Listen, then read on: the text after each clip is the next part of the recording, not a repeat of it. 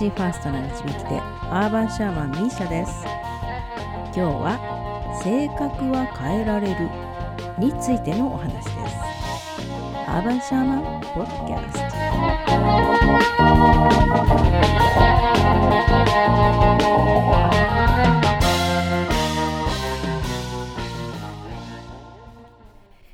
えー、皆さんご自分の親の性格だったり親の育て方がどれぐらい子供の性格に影響すると思いますか？これはアメリカだったかちょっと忘れちゃったんですけれども双子で別々に育った人たち遺伝子が同じで違う環境で育つと性格が違うようになるかを研究した、えー、結果なんですけれどもするとですね親の育て方が子どもの性格に影響するのは1%から11%だったそうなんです。身体的な特徴は別ですよ。あの体とか体重はね80%以上が遺伝的なんだそうです。育てられ方が影響するのが10%未満。体重だとなんと友達の影響とか人間関係の影響が20%近くになるそうです。で親の遺伝的要素が正確に反映されているのが例えば、えー、メンタル。あのメンタルの強いとか弱いとかっていうのが遺伝的な、ものが58%家庭環境からの影響とか育てられ方の影響が10%未満。人間関係による影響が50%程度。なんですね。やっぱりあのメンタル面っていうのは人間関係によっても大きく変わるんですよね。男性性とか女性性的なものに関しては遺伝的要素が52%家庭環境が9%人間関係がなんと57%外交性に関しては遺伝的要素が54%育て方が2%人間関係が48%えー、っと、順応性。順応性が遺伝的要素42%、育て方が1%、人間関係が59%。衝動性が遺伝的要素38%、育て方1%、えー、人間関係が52%という研究結果なんだそうです。ここで分かったのは、性格に大きく影響するのが人間関係だということなんですよね。親の育て方がこうだったから私は人とうまくやっていけないみたいなことじゃないっていうのが分かります。確かに遺伝的な要素っていうのは半分ぐらいあの平均してね半分ぐらいなんですけれども環境ね、育てたら育てられ方が影響するのっていうのはどれも大体10%未満なんですよね。まあ、そうなってくると本当親の親がこんな風に私を育てたからこんな風な性格になっちゃったんだっていうようなことが、まあ、あまり通用しないということなんですよね。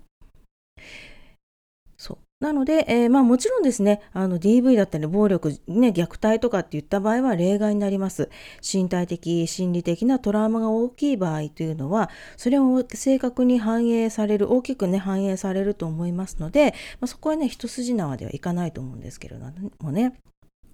あの私の考えを言いますと、えー、まあ、私もね虐待とか受けましたし学校でのいじめとかっていうのも結構ありました。ですけど自分が幸せになるために必要なことを取り入れていくための積極的な行動の変化行動への変化というかな行動を変えていくことで性格ってね変わっていくんですよね。そう性格は変えられるんです。人間関係が変わって行動をそれまでと変えていくことで変えられるところを変えていくと人生も変わっていきます。変わらない部分もちろんあります。さっきお話ししたみたいに半分ぐらいはね遺伝だったりしますから。でも変わらないところもあると思います。そう。だって行動は変えられるからなんですよね。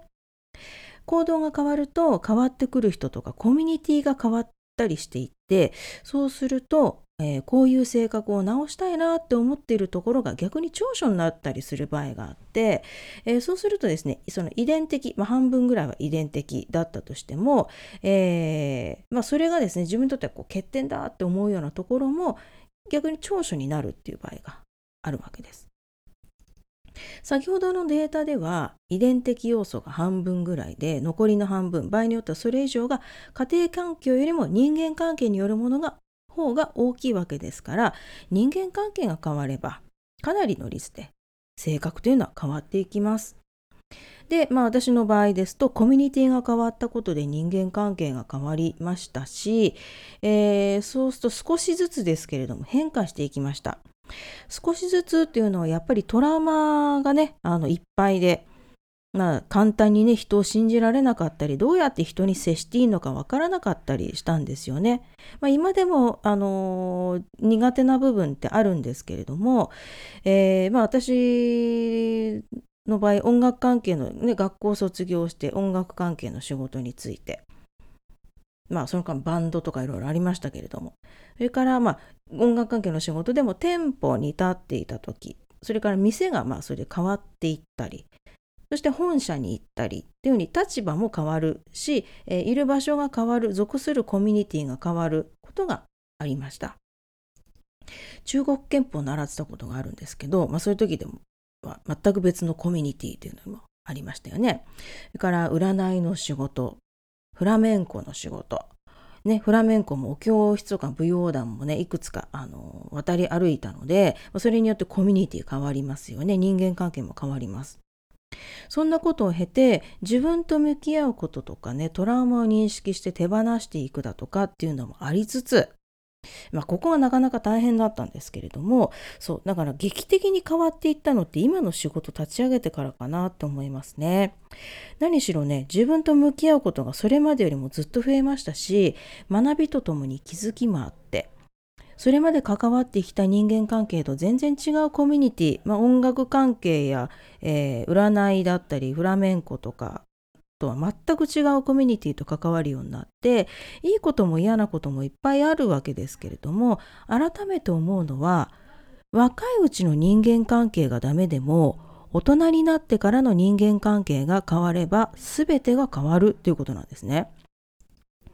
学生時代や会社勤めの頃にはなかった人間に人間あ人間じゃないですね人生における深い経験をシェアし合うようなことが増えていったんですよ。まあ、お仕事的にそういうね人の心理だったりとか、まあ、スピリチュアルなことも含めてですけれども、えー、まあ、心の深い部分とかに関わるような、えー、内容を取り扱うことになるわけですから当然自分もですねあの自己開示していく機会が増えてまたそこでトラウマに向き合うことっていうのも当然増えてくるわけですよね。そして人の人生の深い部分に関わることが増えていくわけなんですね。そうするとなんかこうかけがえのない友人たちとかっていうのも増えましたしねそのまあ人生における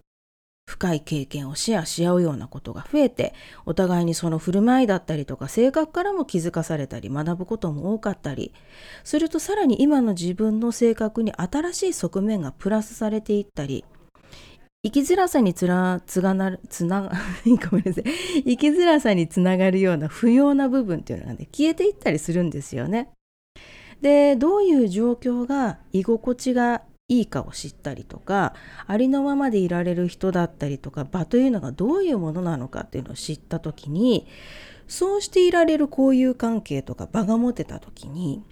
力みのない自然体でいられるようになると生まれ持った遺伝的な要素っていうのも欠点だなと思っていたようなこととかも長所として受け取ってもらえるようになったりしてね。なんかこう自分にとってはあなんかこう弱点弱点というか、あの、こういうとこ出したら嫌われるんじゃないかななんて思ってたことがいやいやそれがあるから misia さんなんだよって言われることが増えていくわけですよね。当然100%ありとあらゆる人に受け入れられるなんてことはもちろんないです。人間ですからね。あのどうしたって気に入らない好きになれないっていうこともあるから。だけど年を重ねるうちにまあちょっとこの辺はどうかなって思えるようなとこでもまあいっかだってこういうところもあるもんねっていう感じでなんかいい部分も悪い部分もまるっとこう受け止めてくれるようなこういう関係っていうのが増えてきたんですよね。なので、まあ、そういうことも踏まえていくとですね、えー、人間関係や環境で性格って変わっていくし本当に居心地のいい人間関係っていうのができてくると生まれ持った性格も全部 OK っていうことになっていくわけです。で数じゃなく人生の間で1人とか2人とかそういう風なね関係性が持てる人がいたらハッピーなんじゃないかなって思ったりするんですね。えー、ということで、えー、今日もご視聴ありがとうございました。えー、アーバンシャーマンポッドキャストでは misia にこんなことについても話してほしいというご質問やネタを募集しています。YouTube のアーバンシャーマンミーシャチャンネルの概要欄に質問投稿フォームのリンクがありますので、そちらのフォームを送っていただけると嬉しいです。ご感想もお待ちしています。ということで、え、今日もありがとうございました。またお会いしましょう。ミーシャでした。